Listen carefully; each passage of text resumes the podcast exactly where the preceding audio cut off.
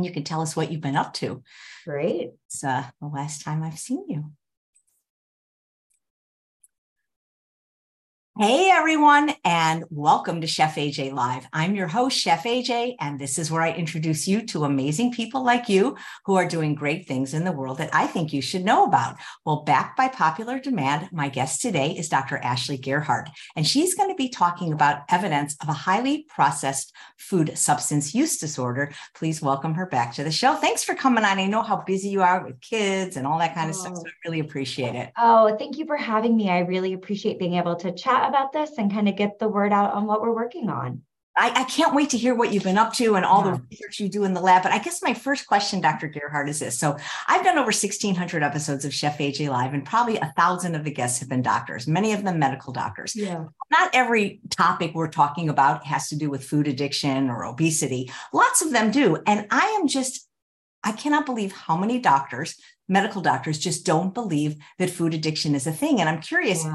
is it just the name they don't like? You have so much evidence that it exists in a percentage of the population. Why are even people so reticent to believe that it, it exists? Oh, it's been such an interesting question um, that I have you grappled with a lot over the course of my career. And I what I find is that a lot of the misunderstanding comes from the idea of what addiction is and what it looks like. I think a lot of people picture in their head things like an illegal drug that super intoxicates you and can cause overdose, something like if you think of heroin or cocaine. But really, when we look at the most deadly addictive drug in our society, it's tobacco cigarettes. That's killing more people than alcohol and opioids and cocaine combined. And there was a debate for decades and decades and decades about whether cigarettes could really be addictive because they didn't look like addictive drugs. You know, they were illegal, they were easily accessible. So many people were using them um, that, you know, people weren't going to overdose on them. But they were deadly. And when people wanted to quit, tried to quit, knew it was killing them, and they couldn't, that was really some of the most key evidence that this wasn't just a bad habit, but something that was truly addictive. And so I think we're kind of at now where we were with tobacco, you know, 50, 60 years ago, where we spent a couple decades realizing that tobacco was really bad for you. It really had bad health consequences. But the assumption was people could stop if they wanted to. And anybody who wasn't stopping, it was just because they weren't trying hard enough. And it took us a couple more decades of debate and science to be able to get to a point to say, oh no, that what's going on here is a key core addictive process that's hooking people. And I think food is also a little bit more complex and that, you know, we, we called it food addiction when we did this research, when we started it because we didn't really have great science on what what sorts of foods. Is it all foods uh, you know that's equally likely to trigger an addictive process you know, our research over time has really kind of honed in on the idea that it's not all foods. It's not beans, fruits, veggies, you know, lean meats that are really triggering people to co- consume compulsively. It's foods that have been designed and engineered to be intensely unnaturally rewarding um, through typically high levels of refined carbohydrates like sugars and flours and or fats and often that combination. And in the field we're still really grappling with what is the best term. Is it ultra processed food? Is it hyper palatable food what what is that term? And i think that contributes to some of the confusion around um, how best to conceptualize this yeah. Well, maybe it needs a makeover, you know, maybe it needs a yeah. campaign. yeah. I, I, you know, I've had people say to me a lot over the course of my career, you know, I'm totally behind you. And I totally think all the research you're finding is really true and accurate. But I just don't like the word addiction. It just doesn't make me feel comfortable. And so if you called it something else like hyper palatable food drive or something, then I would, I would totally be behind it. But I think why I have stuck to my guns on saying, you know, it, addiction is a the science supports it. You know, if if we know a lot about addiction and we know how addictive substances are created and we know a lot of information about how they're most effectively treated. And so to create some new word or construct to label something that is actually an addictive process i think can confuse and and not allow us to learn from the wisdom of what we've seen across other addictive substances. But you know one thing that i think is notable i don't know if i can share my screen with you is um, this sense that uh, let me try and pull this up that there is a feeling of when we when there's something that's addictive and we don't acknowledge that it's addictive, then it keeps the emphasis solely on the individual for not changing their eating behavior or their smoking behavior or their drinking behavior. And it really protects the industry. It allows the industry to say, pay no attention to us. You know, we just are making these products and people are just making these bad decisions to keep consuming them. And um, you know, what we see in our work is that that doesn't seem to be the case. So if I, share my screen with you real quick, let me see if I can get this up and running. Um, right. Okay, so why would this matter? As when we've looked at so back with tobacco, back when we said, oh no, tobacco is not addictive, you know, it's just an adult choice. This is what a Tobacco Institute document said. It said that's big tobacco, their cover groups. The entire matter of addiction is the most potent weapon a prosecuting attorney can have in a lung cancer cigarette case. We can't defend continued smoking as a free choice if the person was addicted. And so, this idea of if this is addictive and we ignore that and we just say, oh, no, we need to come up with some new term that people feel more comfortable with, then I think it, it lets you know big food go kind of unaccountable and allows them to kind of continue to target kids and um, you know poorer communities really aggressively with their products without acknowledging or informing people that those products might be able to hook them very much in the way that something like tobacco can yeah. You know, okay. So I, are you familiar with a movie? I believe it came out in 2012 called Flight with Denzel Washington. I have not seen it yet. No it's it's an amazing movie in general, and he was nominated for an Oscar, but that was mm-hmm. the year that Daniel Day Lewis won for oh, yeah. President Lincoln. But it was an amazing movie about addiction, and there's this part where he clearly is a drug addict and an alcoholic, mm-hmm. but, but he's in denial, and he's like, "I'm not an alcoholic. I'm not an alcoholic. I just choose to drink." Yeah. And you know, I, I, there are people that do not struggle at all with processed foods. I have a skinny 100%. husband. Yep, he can eat anything he'll be thin whether he'll be healthy you know that yeah. if, if he ate that way i don't know. And then there's other people you know that's saying one drink one drunk one cookie you know the whole box. Mm-hmm. and so if there isn't evidence for this processed food addiction why is it that certain people yeah. cannot stop eating certain foods? It's not because they i mean I, these are people that didn't have a bad childhood or i mean there's people for whom these are like an intoxicating drug and these people Absolutely. many people are watching today. And i find myself in that category. For me abstinence was the only way out. I know that's not going to work for everyone but I don't understand how people can deny that it exists for some people.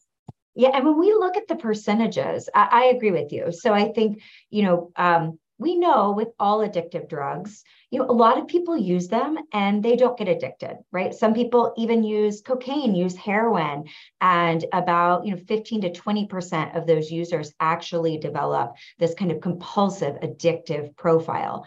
And the thing I always say to really kind of emphasize the empathy and the compassion here is no one knows. You know, you don't know if you're that person that either through the chemistry or the way it makes you feel, or your childhood or your brain chemistry, when you take that sip of alcohol, when you have that cookie, when you get that painkiller from your doctor, that you're going to be that person that it, it triggers that experience or not.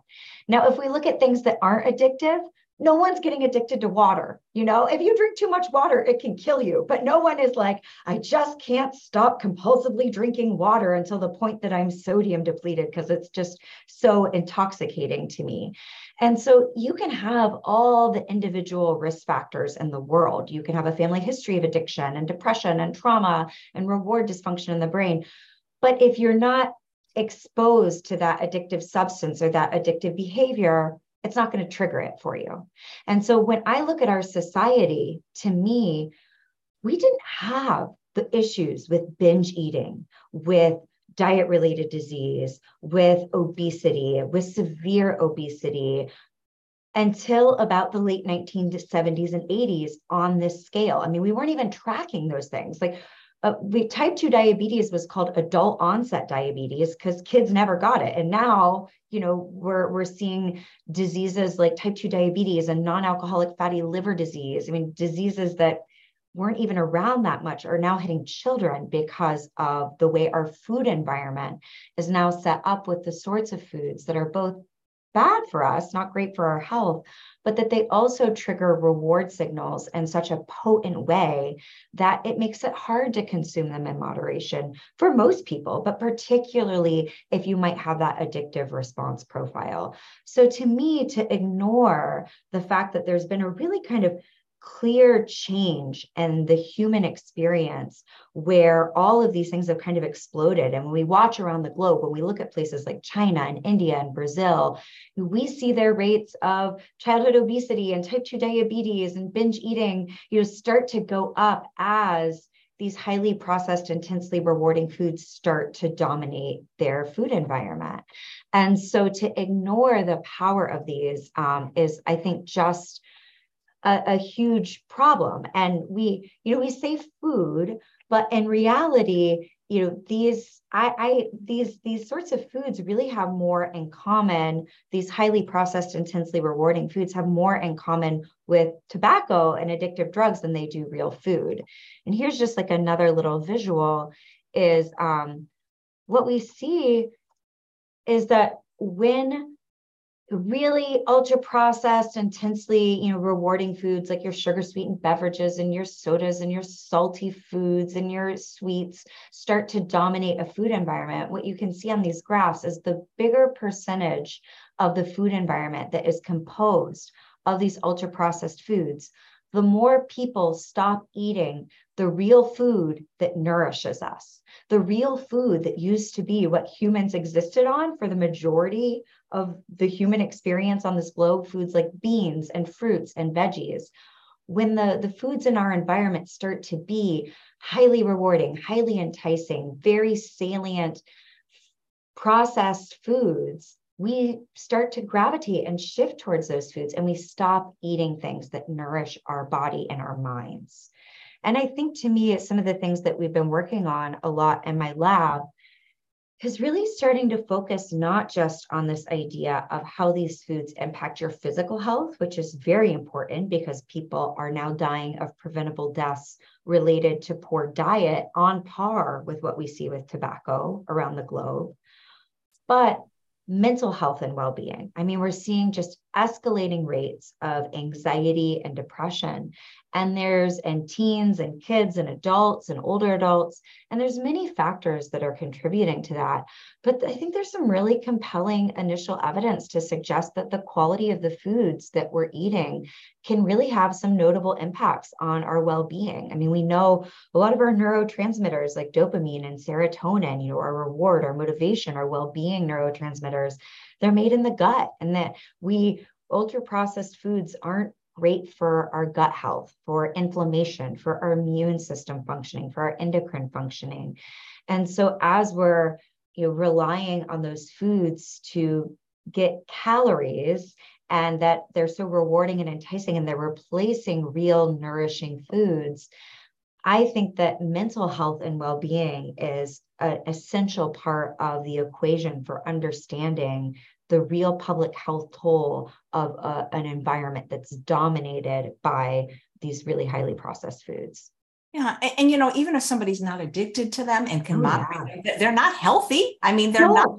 That, that's the other thing. So, so I don't understand the problem for the people acknowledging this. You know, I always say that attendance is very light at the arugula anonymous meetings. I mean, that's so true, and that's you know, that's what our research really finds. We can't get people. We have been having you know multi-million dollar educational campaigns trying to encourage people to eat more fruits and veggies and you know what? Those campaigns just aren't working that well.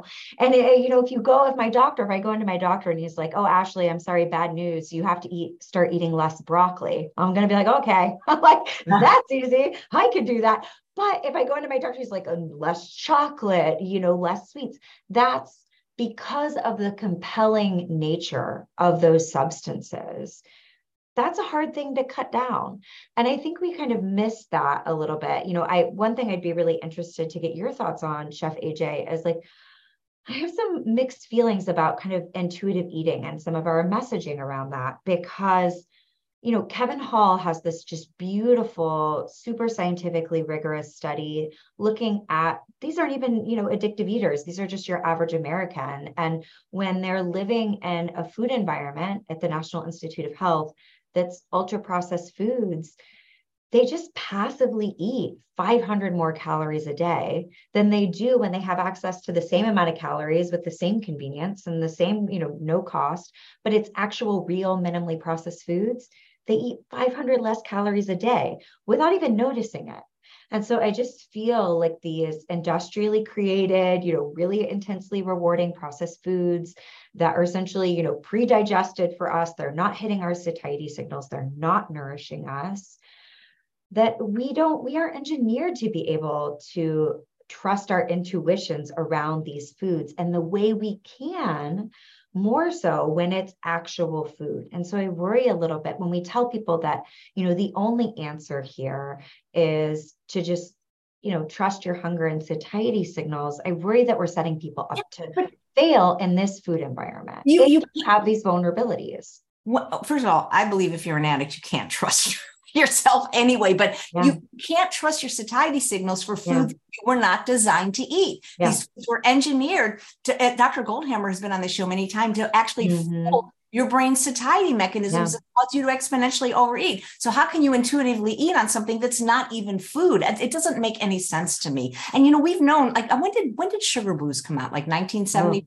Oh, yeah, well, yeah. I mean, there has been evidence that sh- at least sugar has been addictive for so long. But I think the fact that there's so much money in the product that people are reticent, just like you know, I'm sure the tobacco companies weren't happy when you know it was proven that that cancer was caught can be caused by smoking in many people. And that's why many of them went on to buy the processed foods. That's exactly what I was going to say. You know, I'm glad you brought that up because you know this has been shocking to me was the magnitude of the parallels between you know big processed food industries and tobacco that it's really you know philip morris rj reynolds they diversified when things started getting hot under the collar for their products and the addictive nature of it, the harmful nature of it. They diversified by buying Kraft and General Mills and Hawaiian Punch. And, you know, there's really evidence that they used, you know, their know how on how to, you know, these are two papers that I think are absolutely wonderful um, that for me were mind boggling, but how much they transfer their marketing strategies to target racial ethnic groups, that they um, really transferred their focus on children uh, from tobacco and even flavor enhancers and additives that they were using in their cigarettes that were being transferred into their food portfolios. And that you know, if I wouldn't trust this industry to, you know, give good health advice or market products ethically to my children, you know, I don't trust them around food either or calories. And like you said, you know, I think there really is this important thing. We call it food, but you it is it really food? I mean, it, it gives us calories, so does alcohol. You know, it, it's it, the they're so far removed and altered and refined from actual food that it that categorizing them in the same way i think under under communicates the magnitude to which they've been changed and altered and ways that really can impact our reward and motivation system in problematic ways. I don't think it processed food should be called food. Yeah. That's probably part of that makeover that you're suggesting that you know it's almost saying like food addiction. I find that people like but we all have to eat. And i'm like yeah and we all have to drink hydration we'll die of dehydration before we'll die of starvation. And you know what? Beer is mostly water but it's you know five to you know it's got somewhere between you know some depending on what kind you have like five to ten percent ethanol even though it's still 90 percent water that addictive agent in that can set you up so you drink that beverage in a way that even if you know it's killing you or it's impacting your mental health or your marriage or your family you're some people find that they're unable to to consume it in a healthy way. So when i look at are these you know processed foods or these processed substances or whatever we want to call them you know our reward and motivation system of the brain was really evolved to make sure we were getting enough calories. I mean that's what the dopamine and the opioid system really eh, it was really shaped in large part by that. And so i think you don't have to start to you mess around with the food that much and start to amp up the sugar and uh, you know strip out the fiber and the protein and alter the food matrix and increase the salt and the fat in ways that start to turn that reward and motivation system into overdrive. And that's all that addictive drugs do. They just take that system that food naturally activates and turn up the volume on it. And some of the research that we have, I mean, this graph is a little busy, but I, I, I think it's really striking. Um, I'll start with actually the one above it. You know, when we look at um, how these foods are impacting the brain, I'll have a lot of people be like, okay, well, I mean, I, I know that they use reward and motivation systems, these foods, but can they really be as potent as addictive drugs and how they activate them. Because when you give somebody something like cocaine, you know, it activates the dopamine system, the wanting system of our brain, you know, a thousand percent above baseline. It really is really potently stimulating. But, you know, what I have to show you here is, um, let me just pull this up real quick is this graph of how you know the fat and the sugars that the carbohydrates that are processed in our gut, they go up through systems in our body and end up converging on that same reward system in the brain is releasing striatal dopamine. And i think really interestingly they do it through different pathways. One goes through um, the vagus nerve with fat portal vein sensor for carbohydrate. And that when you look at naturally occurring food, food as it exists in nature, it does not come high in both fat and carbohydrate. It's either high in one or the other. Hmm. I think the fact that both of these systems, when you eat something like potato chips and chocolate, you know, that has both carbohydrate and fat, that both of these systems are getting activated simultaneously is particularly converging in the brain in a way that's really potently rewarding. And if we look at some of the magnitude of the strength of that, you know, what I'm showing you here is I told you cocaine, you know, can release uh, dopamine at a, you know, above a thousand percent.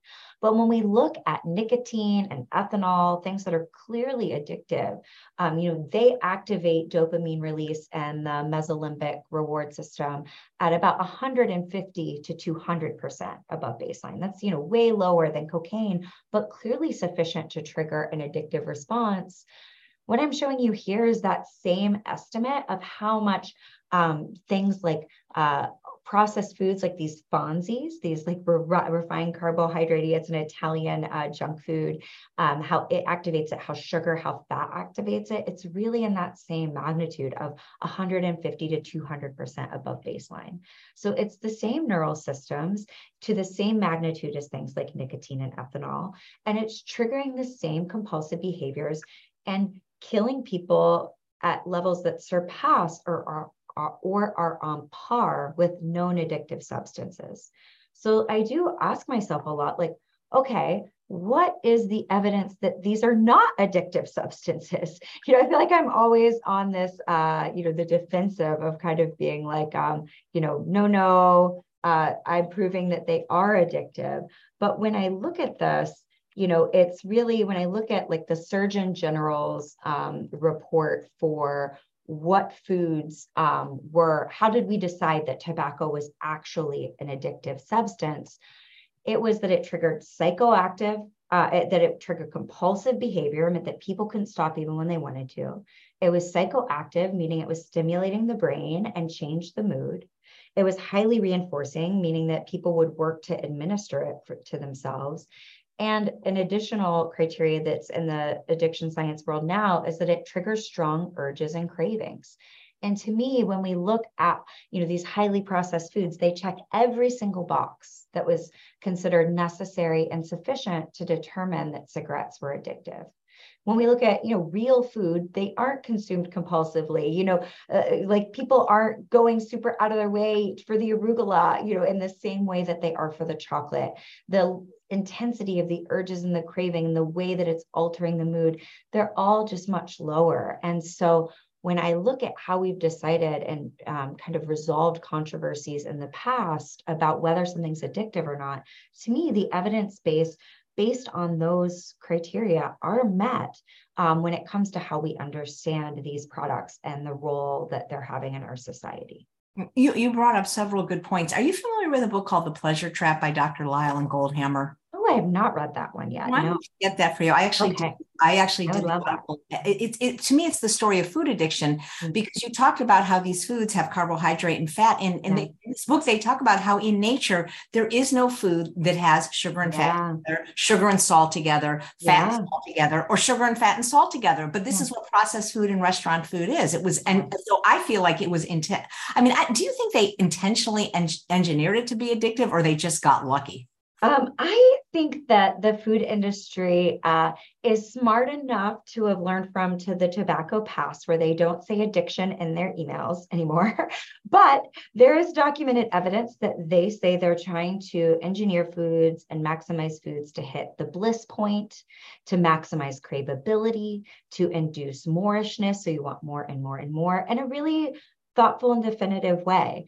And so, do they want, I think, the baggage that comes with maybe creating and selling an addictive substance? Um, no, but have they turned up the volume on the reward system in a really intentional way to the point that I would argue has crossed the threshold into creating addictive substances? I would say yes.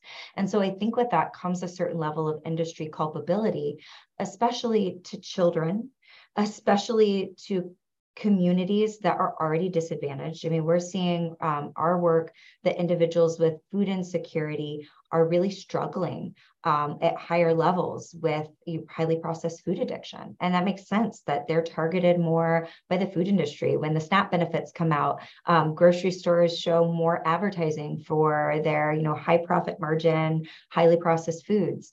Um, we're not all operating in the same food environment, let alone the stress and the, you know, what what foods you actually have access to. So I think of it as a social justice issue. We all have to eat. We don't get to opt out. Like, you know, we don't have to, we have to go into the grocery store. We have to engage with this food environment in the way that we don't necessarily have to with uh, other addictive drugs. And I've had people kind of try and then say, oh, well, because we all have to eat, you know, this, this can't be an addiction. And I'm like, oh no, we all have to eat. So we need to be really concerned if the majority of calories in our food supply are delivered through products that have been engineered to essentially hook us, especially for kids, especially for disadvantaged kids, that we don't want to set them up for life, you know, on not being nourished, not being, you know, not giving them what they need mentally, physically, educationally to really flourish. Yeah, I, I, don't know why more people aren't upset about this. I mean, I don't have children, but I mean, uh, you know, when I learned about this, really was really from the work of Dr. David Kessler's book. Yeah, yeah, absolutely. And then Michael Moss's books, Hooked, so good. Sugar and Fat. I mean, I got so angry that I just stopped eating that stuff just based on that like I didn't want to give them any money now that I knew how evil they were. But people, you know, processed food, ultra processed food is mm-hmm. readily available, socially acceptable, easily totally. affordable. And I never understood. You're right. People have to eat, but do people have to eat when they're going to Petco to get their dog a leash? Like, mm-hmm. like, do you understand these yes, hundred percent. Pet stores, Joann's Fabrics, Michael Craft stores, hardware stores. I, I get that we have to eat, uh, but do we have to eat at these places like this it just it just seems like there should be better legislation and that at some point the processed food industry needs to be held accountable but it seems like it's never going to happen because they're too you know, I feel hope because when I look back at the history of tobacco, they were in the same boat where it was like people were so used to tobacco. It was like key Americana, you know, it was a huge uh, staple crop. Our like one of our main exports in the United States was tobacco products. There was such power, and people were kind of numb to that hundreds of thousands of people were dying every year because you don't if if it was like overdose right? You know, I think with the opioid epidemic, which was so important and caused so much harm, again, through an industry that created a product, you know, that underestimated and didn't sufficiently communicate its addictive properties, tried to underplay that aggressively marketed it you know uh, as much as they could. And then when people struggled said oh it's not our opioids it's just these bad apples who aren't you know don't have enough willpower. It's such the same playbook over and over again. And eventually you know, in tobacco they've always said we measured um, progress in decades not years and that both feels overwhelming but it does seem as such powerful behemoths that like it does take a while and so for my own kind of sanity in doing this research and seeing this I always kind of think about it of like, you know, I'm planting the seeds and trying to water the seeds, and that's all we can do. And we see that eventually there's so much suffering. It's going to cost so much money. The the the health uh, cost of this are going to be overwhelming for our governments, for our big corporations, for our major insurers. We're not going to be able to keep ignoring this forever, just like we did with tobacco. And I think, especially because it's hitting kids at such a notable and striking way. And that is by design. You know, the industry goes after kids, tries to develop lifelong positive associations with their products at a very, very early age. We won't be able to be docile forever. And things like this, this sort of podcast, the books that you're talking about that are coming out more and more and more. This this is the steps that happened with tobacco that eventually led to change.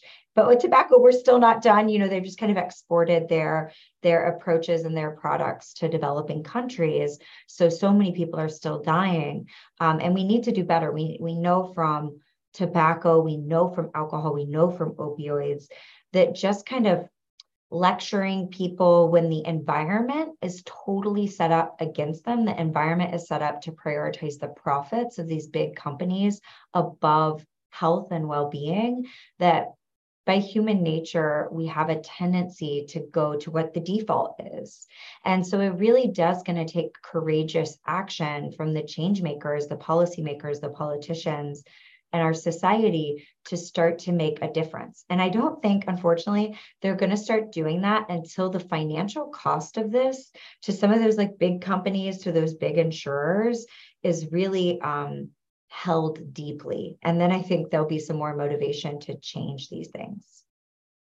Are people still smoke? I know people are still smoking, but mm-hmm. are they getting new smokers, at least in the United States? Because they're not allowed to advertise like they used to, Joe Camel and yeah. you know, are, are they because how are they if because at some point all their smokers are going to die not necessarily yeah. smoking just because they're old. So uh, uh, what are they doing to try to get new younger smokers? Yeah so i mean they they definitely still are. We see that it's a very uneven pattern of who's still smoking and the um, you know kind of more rural areas like more um, more of a focus on kind of uh, you know maybe some lower lower education level can be associated with it. But we we see a lot that like familial patterns. You know if you had a parent that smoked who was kind of hooked into that system it's something that you saw growing up that was around you you were exposed to accessible to you. So breaking those family cycles can be really challenging. And you know thinking back with food we, we you know we definitely see associations between parental patterns of addictive intake of highly processed foods and um, children's patterns of addictive food intake. So kind of that familial environment can be key um, we also see vaping. You know, they kind of keep coming up with new products. It's kind of like whack a mole. Um, there's a lot of controversy about vaping, but I I kind of find that their marketing strategies and the flavors they're using, things like cotton candy. You know, the FDA is kind of just catching up and trying to restrict that. That wasn't a product that was trying to help smokers quit. That was about also trying to get new people to start using nicotine products as well, and especially through approaches that were appealing to teenagers. Um, but really, their focus has gone to the developing world where there is less psychoeducation, where there's maybe less uh, about the addictive realm of it, um, that there's less uh, strong government action against it. Um, but we see there was a really um, striking article that was devastating. I sent it to my lab in The Guardian about how the food industry is operating in developing countries like India. And not only they're making, they still do it here, tons of health claims um, on their ultra processed food products, like really sugary caffeinated soda, and say, oh, it's brain boost. You know, it's going to give your kids energy. It's going to help your kids succeed. And I think in countries that are going through such huge nutrition and financial, you know, transitions all at once, um, those kind of messages are, are really unethical and concerning. And um, we have to do better and take care of people. Absolutely. You know, it seems like all the addictive substances or the people struggle with, they're not things that have ever existed in nature. You know, no, we we totally, yeah, hundred percent. And I always try and emphasize that that you know, there's nothing magical about the nicotine chemical, right? Like that's why I get a lot of it. It's like, well, you haven't identified like a single chemical that uh, you know is clearly an addictive agent. Well, nicotine on its own, nicotine is an eggplant, you know and when you consume eggplant you get some nicotine but the way the package through which that nicotine is delivered and eggplant you know people aren't like oh i got to go get my eggplant break and eggplant we know addictive substances are man are typically man-made creations where what we do is we take something that is reinforcing, like some nicotine, like some sugar, which is a chemical, you know, like a lipid that has a chemical signature. These things are chemicals too. Um, and we alter them so they're delivered at a high dose really rapidly into the body and into the brain. And that rapid high dose delivery especially when it's amplified by flavor enhancers. Like that's something else that was really striking to me that I learned recently is how much the additives and tobacco are actually about flavor. So sugar and cocoa and menthol, like those are the most major additives. And people get very attached to the flavor and mouthfeel of their specific brand of cigarettes. And that's why people will have a hard time kind of switching to another brand of cigarette because it doesn't taste like their brand of cigarette. So when I look at what we've done to the food supply, and we find sugar rewarding, but people aren't, you know, like binging on bananas to the point that they vomit. You know, it's it's when it's refined and it's stripped down and it's put in this like processed uh, package that rapidly delivers the sugar and a broken down food matrix at a high dose quickly to the brain and it's amplified by all these flavor enhancers and, and additives that help it say cheap and shelf stable. You know, it's the whole package. And that's what addictive substances are. It's not, it, they're not simple, actually. They're very complex. And so that's why if we did something like take menthol out of cigarettes, even if the nicotine is still in it, changing the flavor profile of menthol cigarettes would save millions of lives because the menthol starts to be the, the desire for the menthol flavor starts to be one of the major drivers for the cigarette. And so when I look at the flavor additives and the enhancements, like many of those kind of flavor profiles like a flaming hot taste in your mouth or or the gooey texture of um, you know certain you know gummy candies real foods don't have those textures they don't have that tingle or that burn or you know in the same way that the flavor enhancers um, do that are then coupled with the reward hit of the carbohydrate and the fat.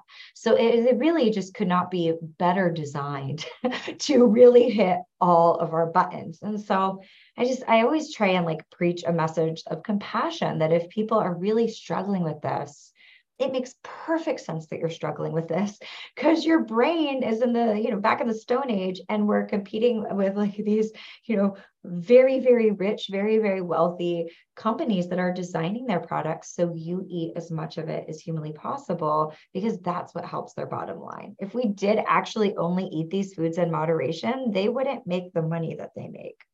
Absolutely and the problem is is many people just can't eat them in moderation. No totally and, and i think and the same way you know and that's such a controversial topic i find you know in in this field. Um but that that idea that again i think just telling people oh no it's not about the food. Um, it's just you know if you just had a slightly different attitude towards this food and were less stressed about this food or you know weren't trying so hard to kind of have willpower around it, then you would just magically be able to like eat a bowl of ice cream without struggling.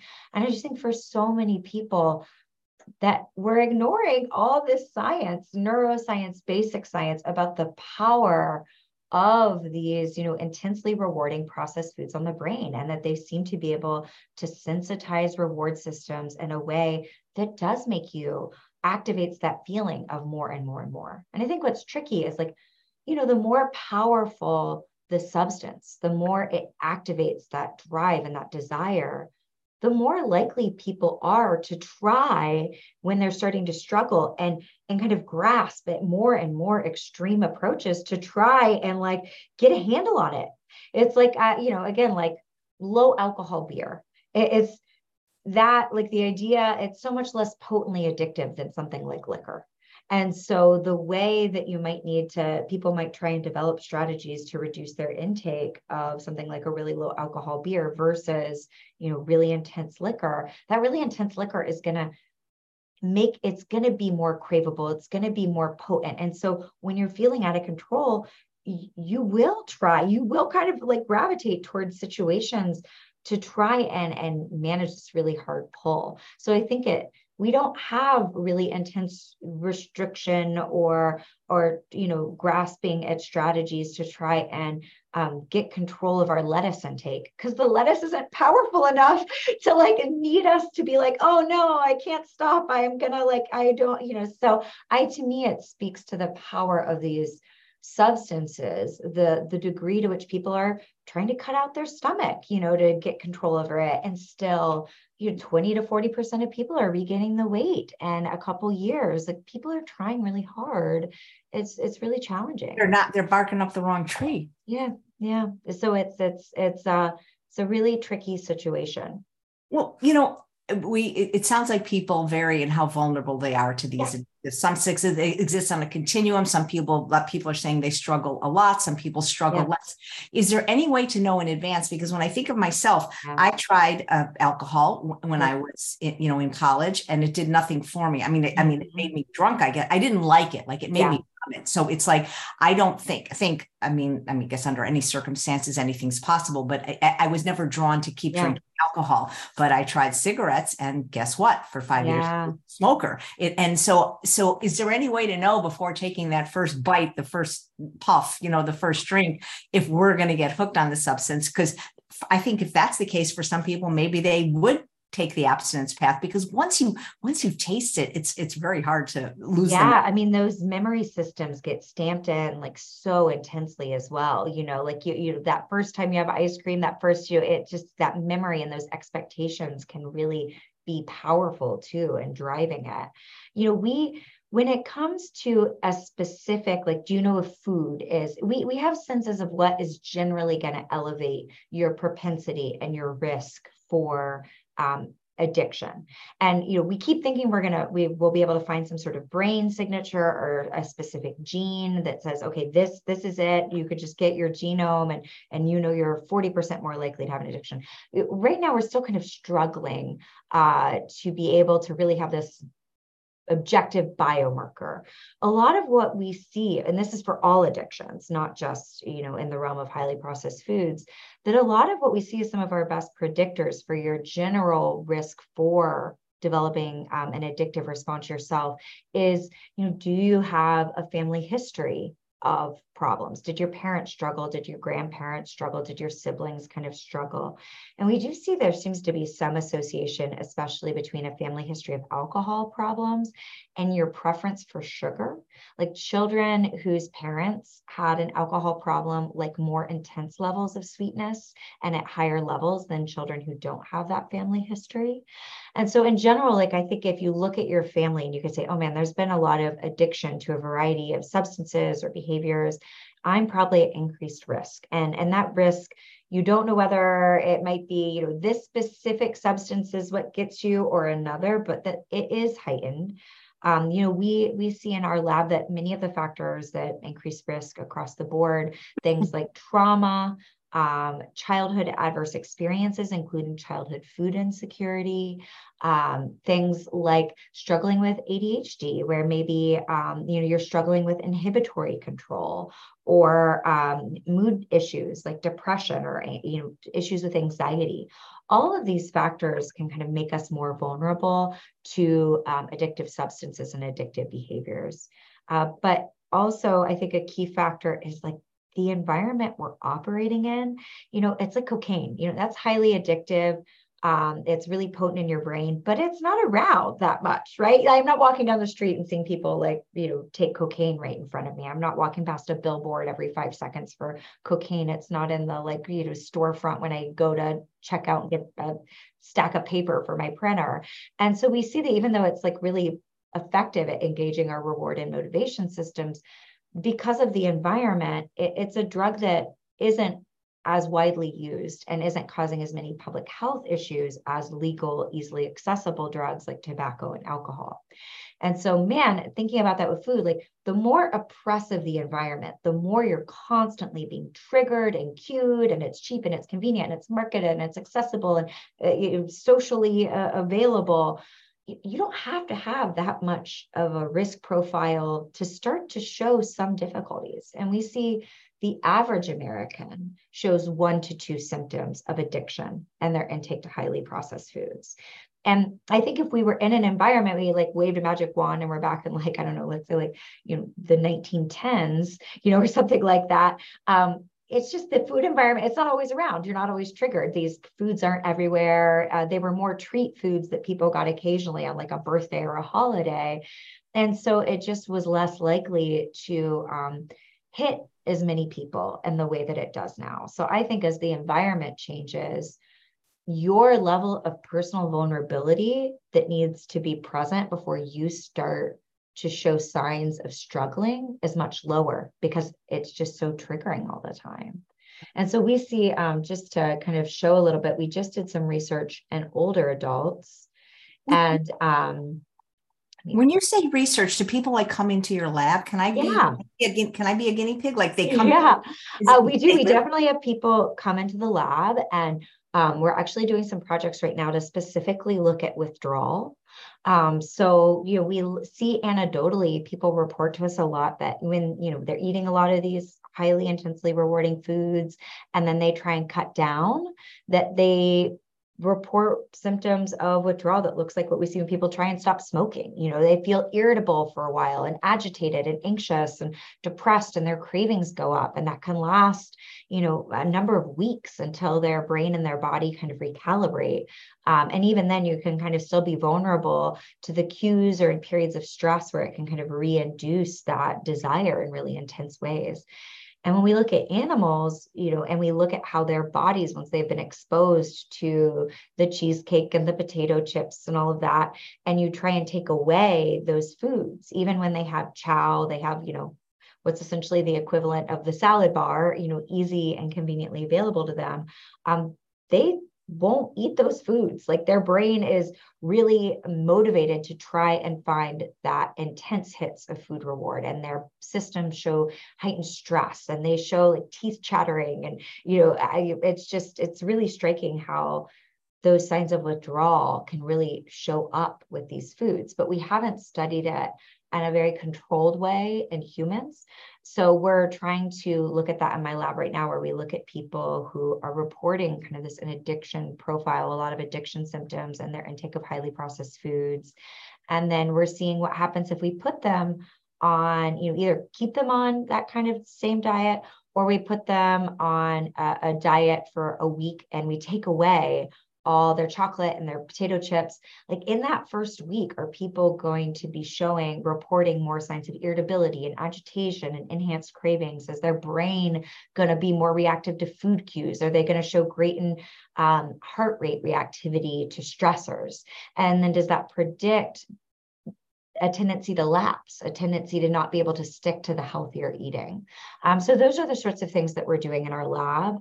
Um, we'll also reach out to people kind of where they are and ask them. Um, this this study right here was um, us looking at a uh, nationally representative sample of older adults 55 years of age and older and doing an assessment of you know um, a, the the core signs of addiction and their highly processed food intake and looking at you know what that was associated with.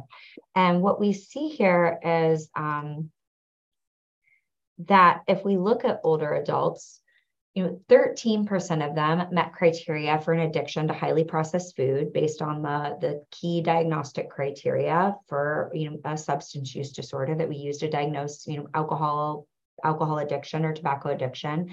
And that's that really is on par with what we see with the level of people who are getting addicted to things like alcohol and tobacco. It actually exceeds it in this age group um, but 44% of people indicated at least one or more symptoms.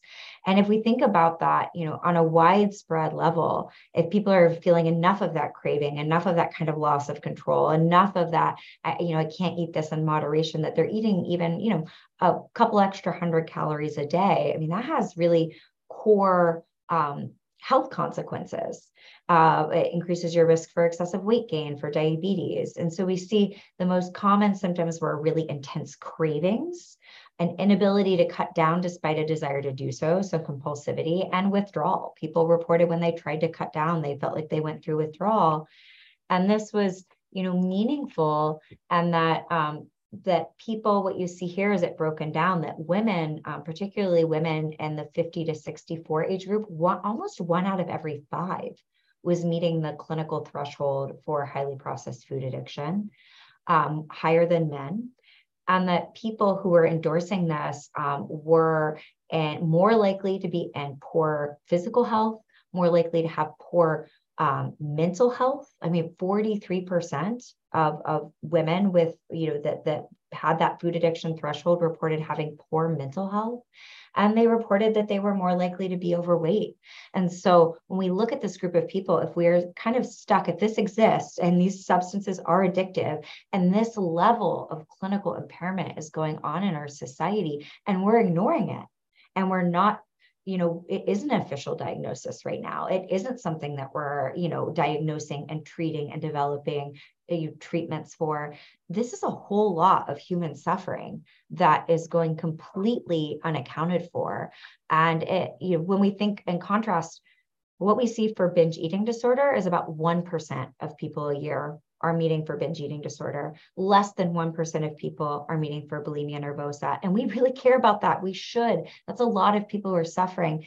This is, like I said, 22% of women in a nationally representative sample who are 50 to 64 meet for clinically significant impairment or distress around addictive indicators of highly processed food intake. I mean, that's just not okay. And with kids, we see that about 12% of children are meeting a full clinically significant impairment or distress addiction profile in their t- intake of highly processed foods. I mean, think about any other addiction in children. It's pretty much non existent. You know, we don't see 12% of children being addicted to cigarettes, um, at least not anymore, because we protect them and we don't when it comes to these foods. I'm curious, do you consume processed foods or feed it to your children? Because the reason I ask, your skin is flawless. Oh, uh, they, that's that's totally a filter, but um, no, I'm kidding. um, you know, I approach it right now and the way where I kind of how I approach alcohol. So, like, you know, I think alcohol is an addictive substance. Um, I will consume it. I know that when I consume it, it comes with a risk, and that I need to be thoughtful about that, and I need to monitor that. Um, in my life right now, I try for myself and my kids to try and make the default not highly processed food, that the majority of the intake of our calories are nourishing real food. That when I look at the ingredient list, I know what it is. Do we sometimes consume that? You know, yes. And my and so far, you know, for myself or my kids, I, you know, there doesn't seem to be, like you said, that kind of trigger where it is that um, you know, kind of compulsive pattern, but that doesn't mean it wouldn't happen. And it doesn't mean that I shouldn't be thoughtful about the risk, you know, and that I shouldn't monitor that. And it can start to creep up. It can start to take on a life of its own before you even realize it. And so, um, I really think of it as a very, very, you know, like a sometimes product that I that deserves a, to have um, a conscious, mindful awareness of it. And I sure as heck don't want it being you know 70% of my diet or my child's diet because that is what the average is for the average american child is 70% of calories from ultra processed foods which is yeah which is food yeah and then i'm i'm you know i'm just like for parents having two little kids it's so hard to be a parent. I'm so tired. and um, and uh, especially in the era of COVID. And I'm really thoughtful that for me, kind of more of the reason that I feel able to have more nourishing foods as part of, you know, a large part of my intake is because I am really privileged. You know, I am highly educated about this. I, I can financially afford food. And even then, what I do for my family, and I want to actually, we're actually testing this as a potential treatment for depression, as uh, you know my husband and i have there's a this awesome um, catering company that makes real food real meals real nourishing meals. And on tuesdays they come drop off like big family style portions of you know uh, mediterranean chicken and farro salad and sauteed veggies and all of this. And so for me when i've been like teaching all day and my husband's been working all day and we come home we got our two little kids hanging off us being able to heat up these convenient, accessible, for us, affordable meals to feed our family makes this so much more doable in our current life than if I had to be coming home and then like prepping that from scratch. Like I'm just, I'm just aware of that for myself. And so I really think that we need to be creative at thinking about how do we make real because like real food is actually super tasty. It nourishes us. It's yummy. Um it doesn't induce that sense of like moreishness right? Where you kind of want more and you don't actually feel satisfied. But it's not convenient often you know it, like real food is just not convenient. So i really want to think about ways in our food supply that we can make it more you know, actual meals convenient and the default for people. Um, so they're just ready to go at home. I think we need both. You know we need to teach people to cook and to do you know to engage in that. I think it can be so rewarding and such an awesome activity. And especially for high stressed people maybe food insecure people um, you know single moms you know, all these sorts of things we also have to meet people where they are and set them up so they have access to convenient nourishing, affordable, minimally processed meals. Absolutely. I know you have to go, but I'd love to have you back to talk about uh, this idea of abstinence versus harm reduction. Yeah. But I'm curious, what are all those words behind you on the board? That is the the withdrawal project we're currently launching, um, which is uh, you know one of the reasons I'm very stressed. uh, which is a really exciting project. I'm incredibly excited about it. It's all the different things that we'll be doing, where we'll be looking at people's blood glucose levels. We'll be looking at objective measures of their sleep.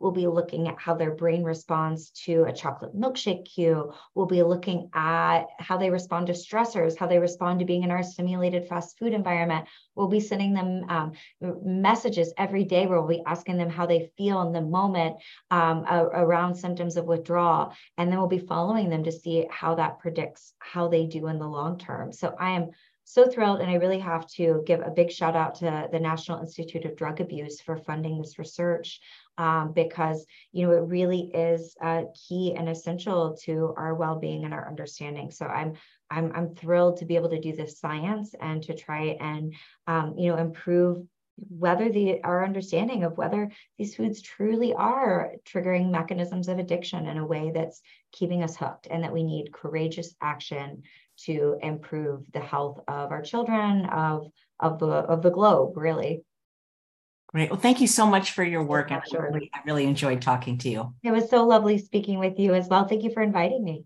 My pleasure. And thanks all of you for watching another episode of Chef AJ Live. Please come back tomorrow at 11 a.m. Pacific time. My guest is Omad Hawazi. He's going to be talking about sustainable future for farming. Take care, everyone. Bye.